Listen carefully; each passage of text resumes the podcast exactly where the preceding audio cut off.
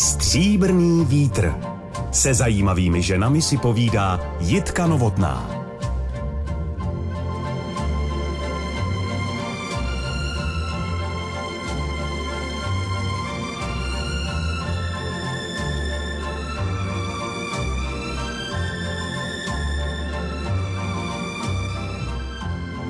Fotoaparát patří k jejímu životu od dětství. Zachytila s ním emotivní chvíle listopadu 89, prošla válečným bojištěm na Balkáně, nechyběla na tenisových kurtech slavného Grand Slamu. Svět reportáží a dokumentaristiky časem vyměnila za portréty. Osobnosti kultury, showbiznisu, sportu či veřejného života dokáže zachytit nenuceně a lichotivě. My se dnes pokusíme vykreslit její portrét, byť nám rozhlas, bohužel ze své podstaty, jak si neumožňuje, aby se na něm podílelo přirozené světlo, které má tolik ráda. Fotografka Lenka Hatašová, dobrý den. Dobrý den. Lenko, v jakém prostředí, s jakým výrazem tváře, případně s jakými rekvizitami byste se nechala vyfotit, aby ten portrét přiléhavě vystihoval vaše životní rozpoložení? Já teda upřímně řečeno se nerada fotím, Mám tak jako jednu asi fotku, která je od mé kolegyně Moniky Navrátilový a to používám pro všechny možné příležitosti, ale asi s foťákem u oka. No. Já totiž za ten foťák tak trošku si myslím se, tak podvědomě schovávám, takže bych se s ním asi i fotila. Máte pečlivě a lásky plně uspořádány, uloženy své fotografie z dětství? Ne vůbec, mám to naházený v nějakých kufříkách dětských a vlastně já nejsem vůbec systematická, takže někde jsou, ale co kde je, vůbec nevím. A vy se k ním nemáte potřebu vracet, probírat se jimi, nebo jak ne. to máte se vzpomínkami? No, moc ne, já vlastně vzpomínky nějak nepěstuju moc.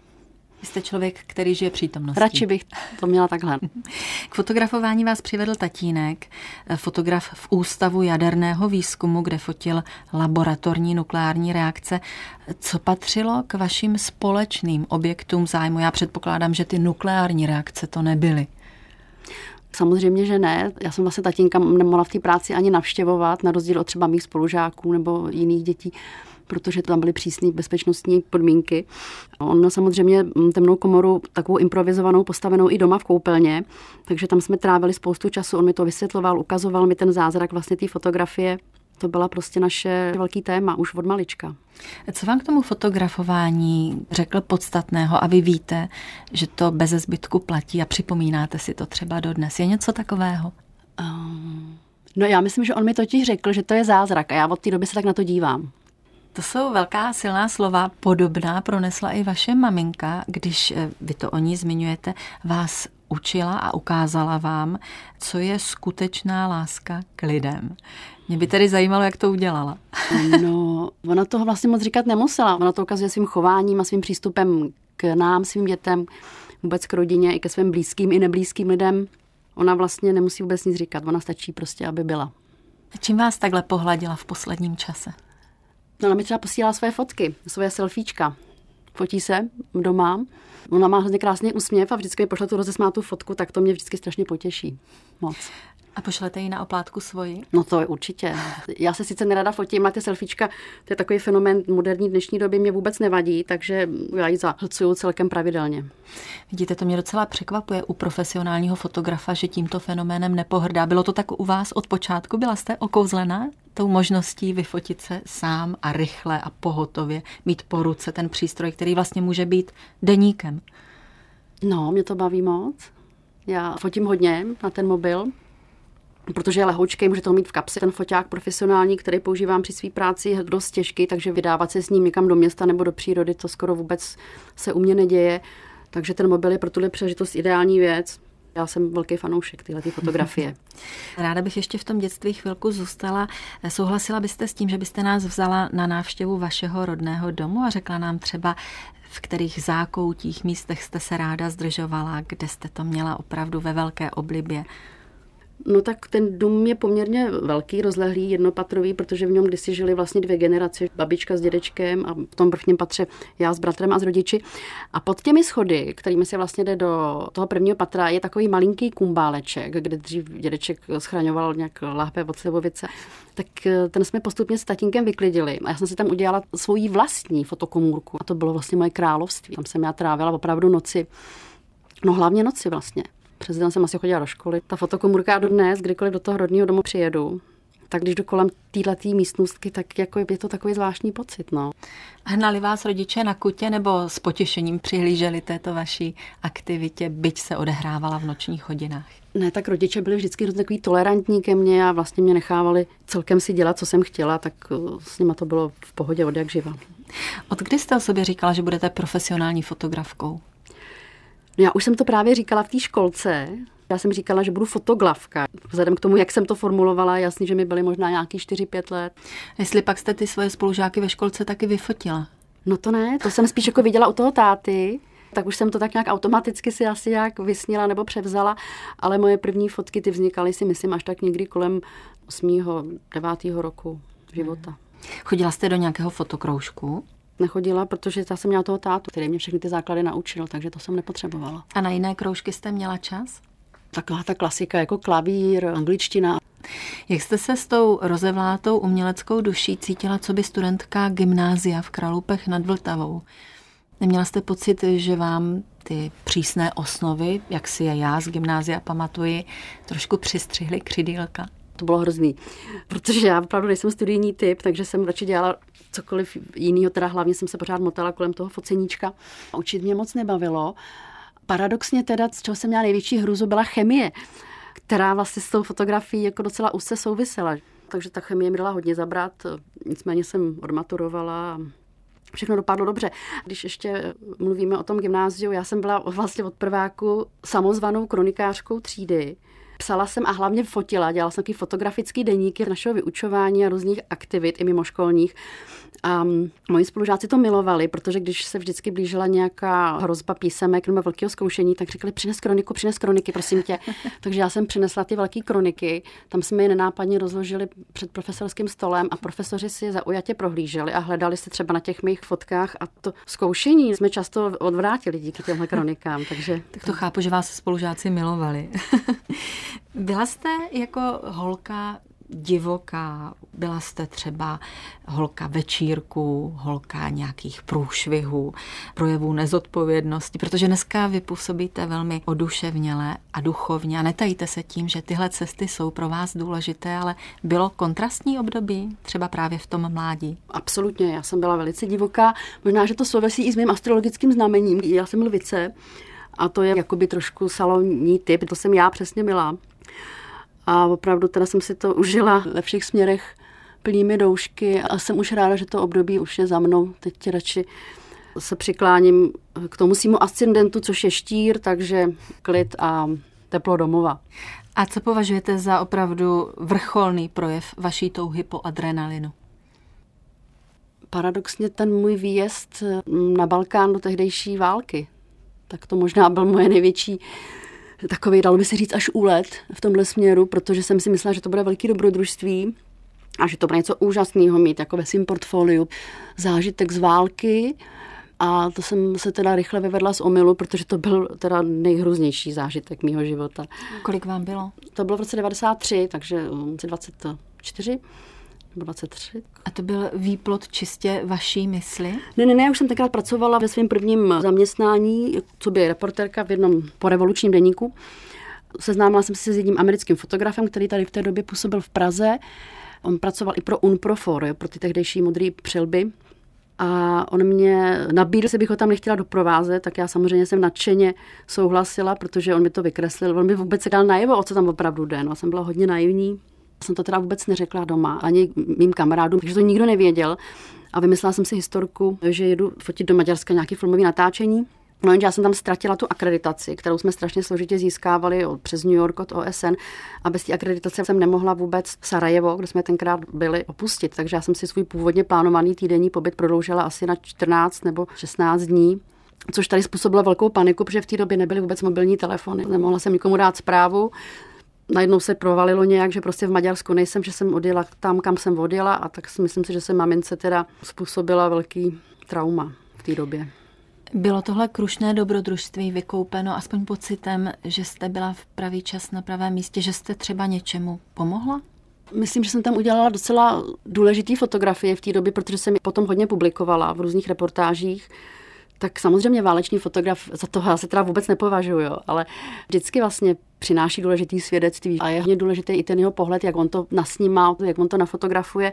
Takže myslím, že v té době to asi určitě nějaký smysl mělo, ale pro mě teda ten, že já vlastně od té doby, teda já jsem možná byla taková vždycky, takový jako mírotvůrce, pacifista, takže od té doby jsem opravdu hodně na tu válku vysazena, protože jsem to zažila na vlastní kůži. Kdybych se nevydala cestou fotografie, možná bych byla spisovatelkou, řekla v jednom ze svých rozhovorů fotografka Lenka Hatašová. Zkoušela jste to někdy? Máte v šuplíku nějaké pokusy? No vlastně nemám, ale já jsem vždycky měla ráda sloh, ráda jsem vždycky psala slohy. A při těch mých cestách i třeba do toho válečného Sarajeva jsem si vždycky ty své reportáže psala sama. A bavilo mě to. Ale abych psala vyloženě nějakou beletry eh, nebo prózu si do šuplíku, to ne. A už nepíšete tedy nějaké postřehy z cest? No já teď už vlastně moc necestuju poslední moje cesta taková výraznější, z který vznikla reportáž, a tu jsem i napsala, vznikla před pěti lety v Izraeli. A připouštíte, že to ve vás někde dříme a třeba se ta spisovatelská vášeň ještě naplno probublá na povrch? No, to je klidně možný. Lenko, litovala jste někdy toho, že nemáte famu, nebo byla Amerika, celá ta velká etapa, téměř roční a další profesní život dostatečnou kompenzací? Já jsem tu FAMu navštěvovala. Tenkrát v těch dobách existoval takzvaný nultý ročník, kam jsem se já přihlásila a chodila jsem tam právě do té doby, než jsem odcestovala do té Ameriky. Ale pro mě by to v tu dobu asi prostě nebylo. Já jsem v tu dobu přesně chtěla fotit reportážně, adrenalin, akci. Mě vlastně vůbec nějaký kompozice nebo otázka světla stínu vůbec nezajímalo a strašně mi to obtěžovalo vůbec dělat ty domácí úkoly, nasvěcovat vajíčko nebo cihlu. No, to byla pro mě katastrofa. To byla pro mě hruza. Takže škola pro mě tenkrát nebyla. Na tom Václaváku roku 89, když jste zaznamenala demonstrace a osobnosti revolučního dění, jaká jste tehdy byla holka? Co to přivedlo, to děvče, do víru takového dění? No já jsem vždycky byla poměrně plachá a svým způsobem neprůbojná, ale pokud šlo o fotku, tak najednou všechny tyhle ty moje vlastnosti šly stranou. Já prostě, jak jsem ten foťák přiložila k oku, tak jsem se dostala úplně do jiného světa. Takže díky tomu já jsem se dostala třeba, v té době mi bylo 20 let, i do blízkosti Václava Havla, do neuvěřitelných vlastně míst, na to, že jsem vlastně tenkrát vůbec nebyla profesionální fotograf, ani jsem neměla žádný pořádný zkušenosti tak jsem udělala docela si myslím dost zajímavé fotky a vlastně příští rok, že bude 30 letý výročí od tady té události, takže se chystám se k těm fotkám vrátit a možná je někde i veřejně ukázat. Ve zmíněném revolučním čase jste své fotografie vystavila v tehdejším divadle Albatros na Národní třídě. Náhodou je viděl americký novinář a nabídl vám, ať své fotografie přivezete ukázat také do Spojených států amerických. Tak se ocitáme za velkou louží. Je to možná lehce kýčovitá story, anebo možná story, která je tolik příznačná pro danou euforickou dobu. Jak váš odlet a bezmála roční pobyt nesli rodiče? Hrozně těžce. Těm se to vůbec nelíbilo. Hlavně se jim nelíbila potom zpráva, kterou jsem tam od té Ameriky nějakým vysílala, že bych tam možná chtěla i zůstat natrvalo. Co bylo na vahách? Zůstat, nezůstat? Co všechno vám proběhlo myslí, než jste udělala to finální rozhodnutí? No, telefonát mého tatínka, který mi řekl, že jsem se úplně zbláznila a jestli chci maminku připravit o zdraví, tak ať to teda udělám, takže jsem to neudělala. Co jste tam měla všechno zajištěno, zabezpečeno a o co jste se naopak musela postarat sama? Měla jsem tam zajištěný ubytování, Musela jsem si ale samozřejmě potom na ten pobyt vydělávat, takže jsem tam klasicky měla nádobí, dělala uklízečku a hrozně mě to bavilo. To je hezké, že říkáte, že se vám to jako 20-leté holce zalíbilo. Já myslím, že není málo 20-letých holek, které by se také zalekly těch okolností, těch novinek, podnětů, které byly ve vašem dosavadním životě nepoznané. Opravdu vás nic nezarazilo? To byl potom možná i další z důvodů, proč jsem se vrátila, protože se mi vlastně tak trošku nelíbila ta americká povaha.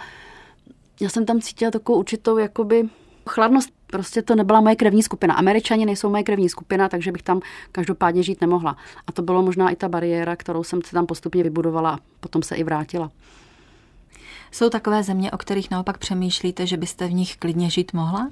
No určitě v Paříži, tam se mi líbí moc to bych si klidně vybrala jako svůj druhý domov. Já jsem tam taky kdysi častěji cestovala, pobývala. Mám ráda tu jejich povahu. Taková ležernost, až jak jsem to měla já možnost poznat, bezstarostnost. A vy si, Lenko, v životě dopřáváte často pocit bezstarostnosti? No teď už právě ne. Byla jsem taková, si myslím, většinu svého života, teď už nějak, ale ono se to říká, že se stářím člověk se stává daleko zodpovědnějším a starostlivějším, což mi se už přihodilo. Vy jste někde řekla, že vaše cesta k tomu ponoření do duše byla odstartována zlomeným srdcem. No ano. Jak dlouho se hojilo to zlomené srdce? Myslím si, že ta fraktura akutní se léčila třeba rok, ale pak to stejně jsem ještě zjistila zpětně, že to doznívá možná i roky. A vy máte nějaký návod na to, jak se z těch smutků a bolestí dostat, jak naplnit takové to okřídlené krédo, co tě nezabije, to tě posílí, pokud ho tedy vyznáváte? Teď jsem zrovna včetla, co tě nezabije, to tě navždy vezme sebevědomí. Ale samozřejmě na to žádný návod nemám a prostě zpětně vidím, že člověk si těmahle věcma musí absolutně projít a vyžrat si je do posledního kousíčku a to je vlastně to, uzdravení. Hostem pořadu Stříbrný vítr a Jitky Novotné je fotografka Lenka Hatašová, která po návratu z Ameriky dostala nabídku od fotografa Davida Krause, aby nastoupila do fotooddělení nově vzniklého deníku Metropolitan. Ten už dnes nevychází, můžete posluchačům připomenout, o jaké médium se jednalo, jestli to byla jinými slovy nabídka prestižní a lákavá? Pro mě to byla absolutně životní nabídka, protože to byla první profesionální nabídka. Stát se profesionální fotografkou, což byl vlastně do té doby můj sen. A navíc ty noviny, dneska už si je možná málo kdo pamatuje, měly obrovský formát a fotkám se tam věnovala extrémní péče, takže měli hodně prostoru, tiskli se přes celou stránku nebo někdy i třeba dvou stránku, což bylo pro fotografa naprostý ráj, takže já jsem byla spokojená. Jaké byly vaše první práce pro Metropolitan? Tam si ta práce rozdělovala a jak, jakožto nejmladší členka fotooddělení a ještě holka jsem samozřejmě vždycky dostávala takový to, co mý kolegové moc fotit nechtěli, takže jsem různě doprovázela redaktory k rozhovorům s ekonomy nebo politiky, což nikoho moc nebavilo. Ale já třeba z té doby mám ve svém archivu zajímavé fotky lidí, kteří se dneska třeba už nefotí. No ale postupně se to vycizelovalo v tom našem fotooddělení, že já jsem začala fotit sport, což taky jsem úplně z začátku teda nechápala, jak jsem se tam ocitla, ale našla jsem si v tom zalíbení, takže přes hokej, různý fotbal a možná i atletiku jsem se dostala k tenisu, který jsem tam potom hodně pokrývala, co by fotografka. Dostala jste se až na Wimbledon, udělala tu nádhernou fotografii naší šampionky Novotné, která ki utěšuje vévodkyně z Kentu. To je úžasný snímek. Co vás naučilo focení sportu? Dá se předpokládat, že určité pohotovosti, postřehu, rychlosti ještě něco navíc, co běžný člověk neodtuší? Přesně tak, to je to, z čehož já vlastně těžím dodnes, protože já i při portrétování lidí jsem poměrně rychlá proto si myslím, že i se mnou třeba rádi fotí, protože dlouho je tam nezdržuju a neobtěžuju. Oni to vlastně nemají moc v lásce. Takže je to tohle, ano. Taková určitá pohotovost, rychlost a vidění možná nějaký kompozice nebo i světla, ale všechno v absolutně rychlém sledu, který dneska se mi hodně hodí. Vy jste rychlá i v řeči. No to teda jsem, já melu hrozně, já vím. Jednoho dne nastoupila do Metropolitanu dáma, která založila takzvanou společenskou rubriku. Jmenovala se Halina Pavlovská. Když ten úkol provázet i na společenských akcích nebo třeba při návštěvách v sídlech známých osobností, padl na vás, Lenko, brala jste to se ctí nebo jako degradaci? No to byla úplná tragédie, protože do té doby u nás odvětví nebo obor společenská fotografie vůbec neexistovalo, takže my jsme vůbec nevěděli, co to je, jak to máme pojmout. My jsme navíc fotografovali krádoby uměleckým pojetím, takže jsme nepoužívali blesky, který tu fotku vlastně úplně zničí, zdegradují a na těch společenských akcích musíte používat blesk. Takže to byla první věc, která se mně vůbec nelíbila, ale zase nejmladší a ještě holka ve fotooddělení. Neměla jsem moc na výběr, fotografovat jsem chtěla, bavilo mě to, takže jsem si našla i to svoje tady v tom, co mě původně vůbec se nelíbilo. A kdy nastal nějaký zlom nebo pocit, že jste se ocitla v branži, která vám otevírá šanci na hezkou profesní etapu, zajímavé příležitosti, které vás budou těšit? No, mi se to vlastně hodně začalo líbit až poslední roky, kdy už jsem tak trošku svým pánem a můžu si dovolit ty fotky pojímat po svým a nemusím řešit zadání zadavatelů, časopisů nebo různých médií, což vlastně v téhle době mých začátků absolutně nebylo. Měla jste před těmi celebritami obavy, úzkost, nebo ten objektiv má efekt určité opony, za kterou se tedy pomyslně schováte a získáte pocit, že jste chráněná, hájená v klidu a jistotě? Tak já to mám vlastně s tím foťákem vždycky, že tak trošku je to moje taková jistota, která mě chrání. Ale jasně, když poprvé navštívíte Karla Gota, který jste do té doby viděla jenom v televizi, tak je tam určitý ostych nebo respekt až úcta. Ale jak já vlastně se tady v tom prostředí pohybu od téhle doby, což už je 25 let, tak tyhle ty bariéry zmizely. Máte nějaké osvědčené postupy na to, jak rozpustit ledy? Něco tam asi bude. Já hodně vycházím z toho, že se s většinou lidí, který dnes fotografuju, známe už právě i z dob jejich začátku, kdy vlastně třeba ještě nikdo neznal, dnes jsou to veliké hvězdy, Jo, ten osobní kontakt je tam hodně důležitý, proto si myslím, že tahle pozice je dost neopakovatelná pro fotografy, kteří začínají v dnešní době, protože svět médií se hodně změnil a ty celebrity nebo tyhle ty známé osobnosti si už nikoho takhle blízko, jako si tenkrát pouštěli nás, k sobě nepustí. Mhm. V tom show hraje velkou roli ego touha po slávě, pomoci, po proslulosti, bohatství. Fenomen úspěchu vás chtě nechtě obklopuje, úspěchu focených a vlastně i úspěch váš vlastní. Jak ho chápete? Co je pro vás úspěch? Pro mě absolutní úspěch je to, že můžu tvořit v souladu s tím, jak já to vnímám a cítím. A teď se mi to poslední dobou docela často děje, takže to si myslím, že je pro mě největší úspěch. A když chcete fotit, jak vnímáte a cítíte, narážíte často na očekávání nebo nějaké podmínky nebo představy svých klientů? No samozřejmě, stává se to, protože často si mě třeba někdo i vyhledá na základě nějakých mých prací, který viděl a teď by třeba jako chtěli, aby to vypadalo podobně, ale ono to nejde protože každý člověk je jiný, a, takže někdy třeba možná někdo může odejít i třeba zklamaný, ale nevím, zatím se mi to asi nestalo. Když fotíte někoho, koho jste do té doby neznala, a to se asi taky stává, pořizujete si k němu nějaké rešerše, čtete si o něm, snažíte se zjistit, co je podstatou té osobnosti, abyste ji pak vystihla? Ano, ty lidi já hodně studuju. Já trávím hodně času u počítače retušováním fotek, někdy to je třeba až pět nebo šest hodin denně. A já u toho retušování poslouchám Český rozhlas, ale jeho archiv hodně, kde právě si vyhledávám různé rozhovory s těma lidma, který mám fotografovat, takže mám takhle možnost je hodně poznat. A baví vás vymýšlet potom různé stylizace a rekvizity a třeba zakomponovat do toho focení nějaký vtípek, překvapení? Právě, že už moc ne. Tady tím obdobím jsem si prošla před lety, kdy jsem se tím stylizacím hodně věnovala. Byla jsem okouzlená svojí americkou kolegyní Annie Leibovič, která je fantastická, prostě celosvětově uznávaná portrétní fotografka, hollywoodská, a takže jsem se trošku snažila jí vyloženě kopírovat. Jo, vznikly fotky, kdy třeba měla Marcela Březinová místo kravaty mrtvou rybu, nebo jsem třeba Petra Muka nechala nalíčit jako Pierota, to samé jsem udělala třeba i Zlatě Adamovský ale od toho jsem se postupem času nějak odklonila. A dokonce, když někdo chce nějakou rekvizitu na focení, tak já mu ji prostě vyhodím, protože mě to nějak tam začalo překážet. Protože to vlastně odpoutává pozornost nějak od toho člověka. Vy máte vlastně velmi intimní práci, když se s tím člověkem zavřete v ateliéru a snažíte se vystihnout jeho podstatu zmapovat jeho duši. Umíte si představit, že byste fotila i někoho, kdo je vám krajně nesympatický? Ono to je těžký s tím krajně nesympatický, protože Často posuzujeme lidi podle nějakého mediálního obrazu, nebo podle toho, jak vystupují, nebo podle toho třeba i herci, jaký role hrají, ale pak, když se s ním setkáte osobně, tak najednou zjistíte, že to vlastně je úplně někdo jiný.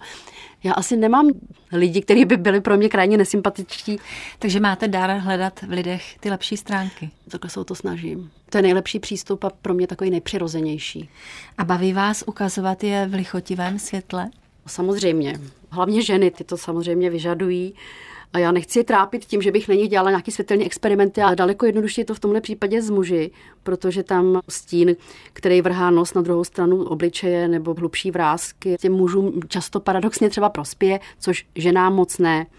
Takže samozřejmě hledám lichotivý úhly i světlo. Hmm. A děláte ráda dvojportréty? Třeba lidi, kteří se mají rádi, mají nějaké vazby mezi sebou, ať už partneři, rodiče s dětmi, příbuzní, blízcí? Nemůžu říct, že to dělám ráda. Já radši fotím asi samostatné figury nebo portréty, ale dělám to docela často. Ale je to docela složitá věc, protože ty lidi nejsou zvyklí se fotografovat ve dvojici spolu. Takže tam ta interakce nebo to, aby to nějak hezky vypadalo na té fotce kompozičně, je docela složitá věc, to je pravda. A nabádáte je hodně slovy nebo čekáte na to, až ta chvíle prostě nastane? Ale to se zase vylučuje s tím rychlým focením. Samozřejmě, že nějaký pokyny jim dávám. Hlavně vždycky hodně všechny chválím. To je takový psychologický trošku tak, protože se jim uleví, že to dělají dobře. Ty bariéry tím rychleji padají, takže je důležité chválit. Povídáme si s fotografkou Lenkou Hatašovou. Já vím, že jste velmi vytížená, že o báječné zakázky nemáte nouzy. Ale možná si pěstujete nějakou vnitřní ambici. Je na dnešní scéně showbiznisové osobnost, která se vám jeví jako zajímavý a lákavý objekt a zároveň, bohužel, nepolapitelný motýlek. Já nepráhnu potom nutně někoho fotit. Prostě to tak beru, že ke mně přichází, tak ke mně asi přijít nějak má nevím, nemám tam nějaký svůj idol. Máte ve svém portfoliu i zajímavé zahraniční osobnosti, François Mitterrand, Margaret Thatcherová nebo Bill Clinton, zpěvačka Cher, herec Danny DeVito. Zůstala jste někdy pav z toho, s kým jste se ocitla v takové blízkosti? Vlastně se mi to stalo a to bylo v případě Meryl Streep, která byla od jak živa moje velmi oblíbená herečka tak tu jsem měla možnost právě tady fotografovat někdy začátkem 90. let v Praze a to mě teda úplně vyrazilo dech, že jsem s ní mohla najednou být v jedné místnosti. Jaká byla? Je pravda, že jsem na tu fotku měla jenom několik minut, takže jsem tam na nějaký hlubší studium, jak vystupuje, neměla čas, ale byla profesionální a milá. A podělíte se s námi o zážitek z fotografování Dalajlámy, protože říká se, že on vyzařuje jedinečné teplo. Cítila jste něco takového? No právě, že ono to možná vypadá jako takový kliše, že tenhle ten jeho svatost. Člověk by měl kolem sebe mít nějakou zlatou záři, ale on ji opravdu má, to můžu potvrdit.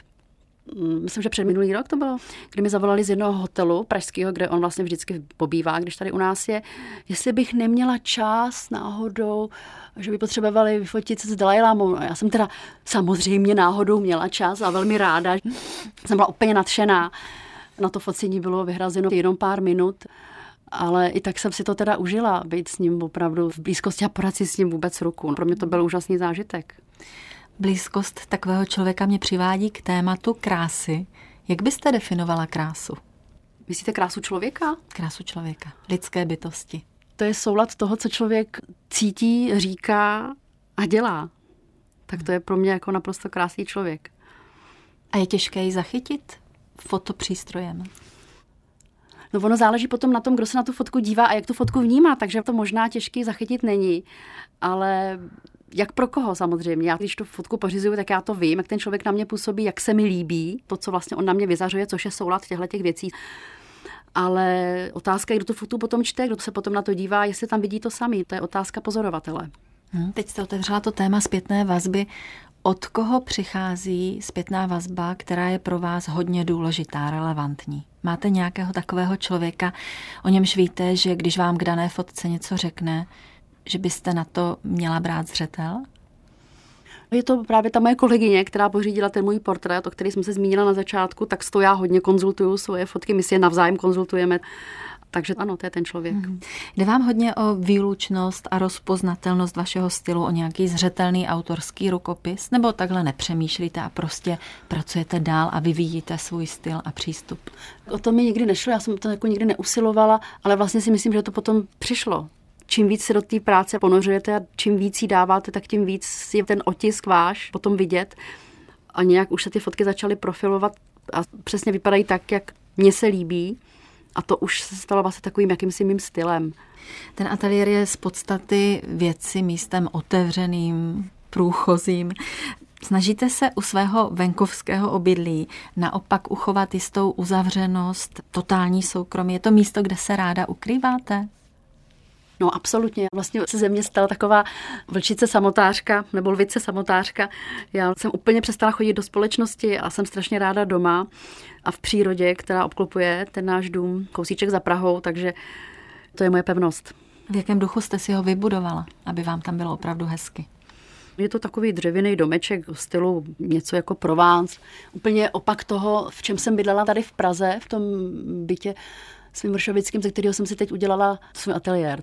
Tak zatímco v ateliéru, pokud jsem četla správně, máte fotografie z Kuby, je to tak? Na stěnách? No, jsou tam, ano. Tak jaké fotografie zdobí váš příbytek v duchu Provence? No, žádný.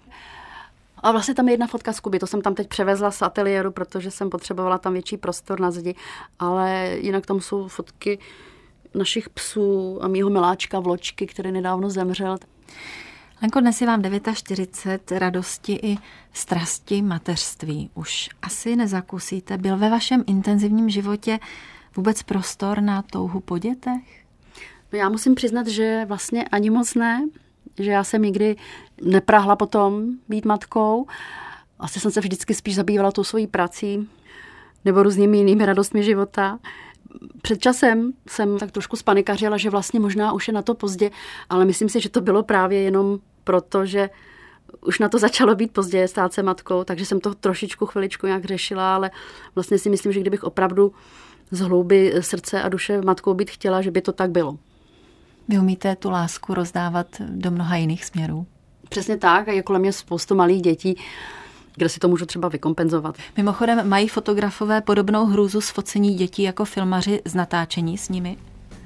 Tak je to samozřejmě náročný, protože dítě neudrží tu pozornost, často vůbec nespolupracuje a máte na to focení zase jenom chviličku, což ale mě nedělá problém, takže vlastně mě to nevadí. Fotografie umějí pomoct dobré věci. Lenka Hatašová čas od času také pomáhá, třeba když fotila kalendář pro fond ohrožených dětí Klokánek, nebo když připravila kolekci fotografií od roštěpu k úsměvu.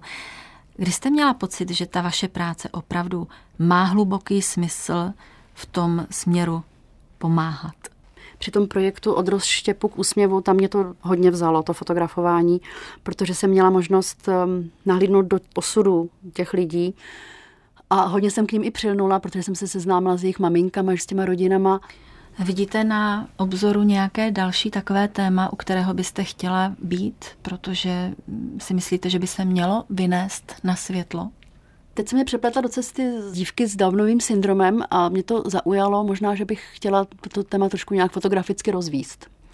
Potřebujete si při své práci připadat i užitečná a nápomocná? Je to třeba trošičku kompenzace toho intenzivního kontaktu s showbiznesem? A nebo tuhle polaritu vůbec nepociťujete?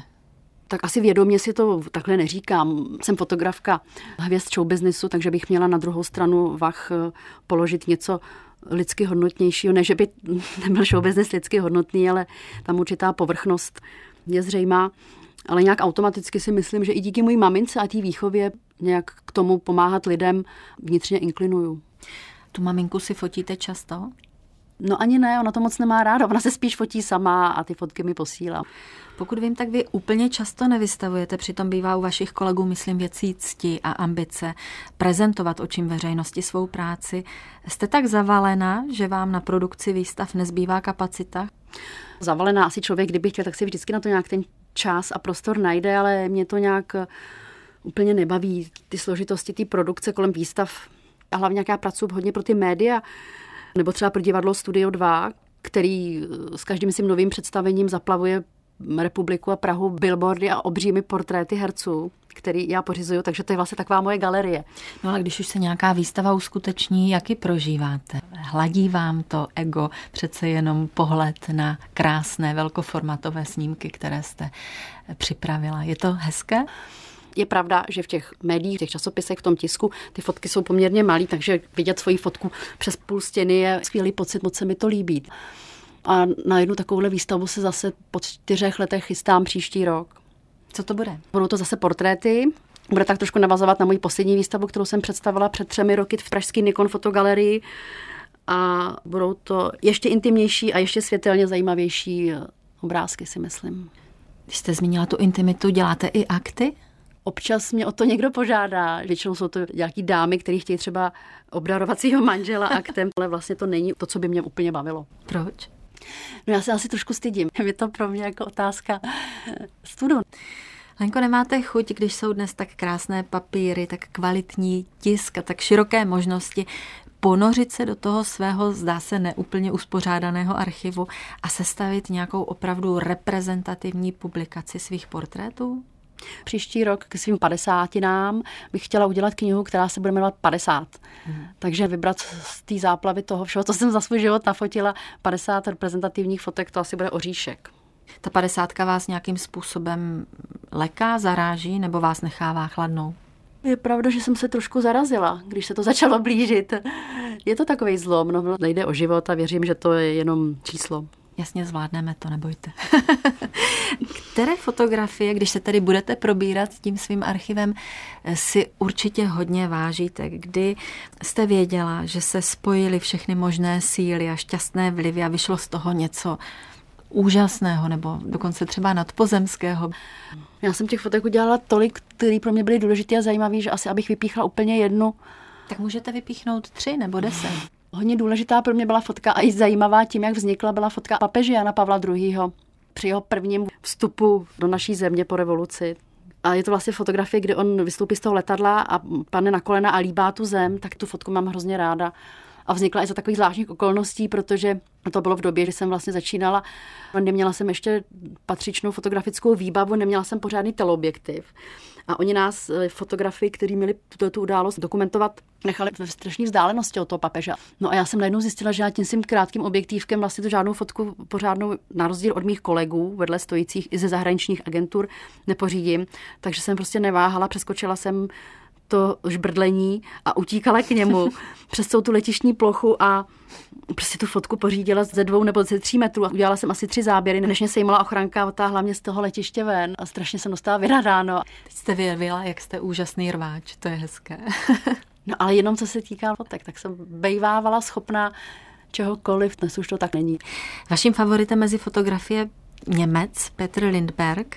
Na něm je zajímavé také to, že je zároveň filmovým režisérem. Připouštíte, že byste do toho někdy sama šla, protože vy taky točíte a stříháte videa, tak oživit ještě to psaní scénářů a dát to všechno dohromady v tak komplexním umění, jako je film, to asi není úplně nereálné, nebo ano? Myslím, že to je absolutně nereálný. Režisérka vůbec bych nechtěla být. Co soudíte, Lenko, o vizuální vnímavosti naší populace? Umíme my Češi nebo my lidé chodit s očima dostatečně rozevřenýma? Umíme si skrze ty vizuální věmy opatřovat důležité informace?